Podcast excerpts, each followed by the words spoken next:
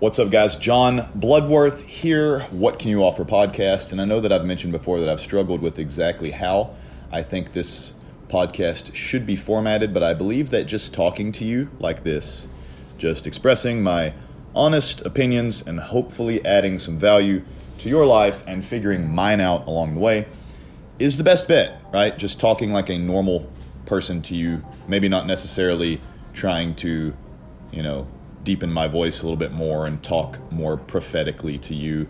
Um, that may come from time to time, depending on what mood I'm in, but I like just quick in and out, five minute podcast, give you some value, I hope. And today I'm just going to share with you a very short story that I also shared on my social media. Follow me at Coach John Bloodworth on Instagram.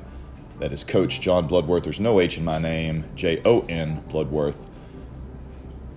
So I ran a half marathon this past weekend. Half marathon is 13.1 miles. I ran it with two guys, two guys that are closer to my heart and soul than my own brother is. I have a brother, and when my brother dies, I will not shed a tear. I don't think that I will even be sad. And, you know, I don't want him to hear this because I don't want to hurt his feelings. I especially don't want my mother to have to hear me say that, but it's just true. He and I are not close, and I do not respect the lifestyle that he leads or that he puts out in the universe. So his death will not bring me sadness, but the death of either of the two friends that ran with me this past weekend would bring me immense sadness. They're special to me, and what I'm leading up to is that I know exactly how athletic, how strong, and how tough they are. But there came a point in that race, and we weren't racing, we were running, right? 13.1 miles. There came a point where one of the guys mentioned to me, I don't know how your legs are still going. And I looked back at him and I said, If you were trying to beat my legs, then you won at the four mile mark. Here we are at the 11 mile mark. I'm not still going because of my legs.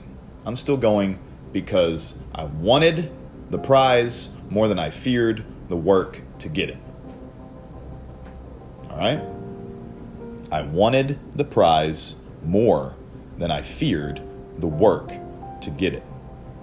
I'm not telling you to go out there and break yourself and destroy yourself and injure yourself and set yourself back. But I'm telling you that there's a difference between being hurt, being injured, and just having a little bit of pain that you got to push through. It's all about mindset. The mental barrier is the one that holds you back. Fear itself is like fear is something that will trap us behind an unlocked door, right? Fear something that keeps us at bay from doing something that we know needs to be done.